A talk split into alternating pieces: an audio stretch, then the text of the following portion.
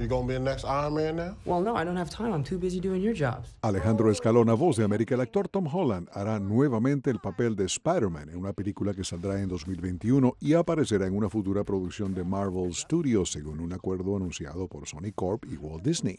You sent Nick Fury to voicemail? I gotta go. You do not. En agosto, Marvel Studios, propiedad de Disney y Sony Pictures de Sony, estaban en un punto muerto sobre el futuro de Spider-Man. Sony posee los derechos del personaje de Marvel bajo un acuerdo de larga data, mientras que Disney controla a otros como Iron Man, Hulk, Captain Marvel y Black Panther. This is Mr. Beck.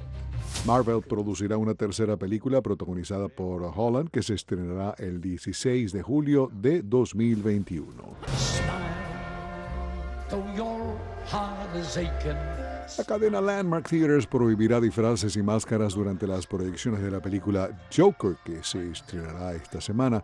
Esto debido a las preocupaciones de las familias relacionadas al tiroteo de 2012 en un cine en Colorado. La cadena con sede en Los Ángeles dirige 52 salas de cine en 27 mercados. Joker, con Joaquín Phoenix en el papel principal, se estrena en los cines el 4 de octubre.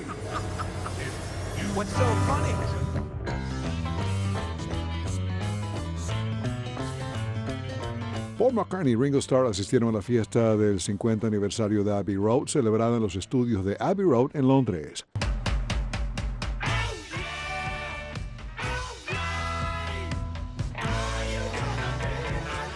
McCartney, de 77 años, llegó a la fiesta con su esposa Nancy Shevell, de 59. El baterista Ringo Starr, de 79 años, fue con su esposa, la exmodelo Bond Barbara Bach, de 72.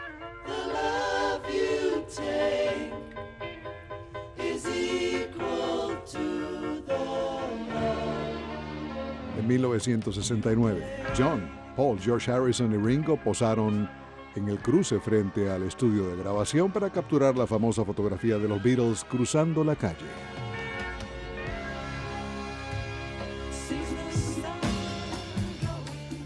El miércoles 16 de octubre estará presentándose en el Strathmore Bethesda, Maryland, cerca de Washington. Sergio Méndez, vocalista, tecladista, productor y compositor, ganador del Grammy, junto a Bebel Gilberto, hija de Joao Gilberto, para rendir homenaje a 60 años de Bossa Nova. Pedimos con un tema, por cierto, de Lennon McCartney, Full on the Hill, con Sergio Méndez y Brasil 66. La vocalista es Lani Hall, esposa de Herb Alpert.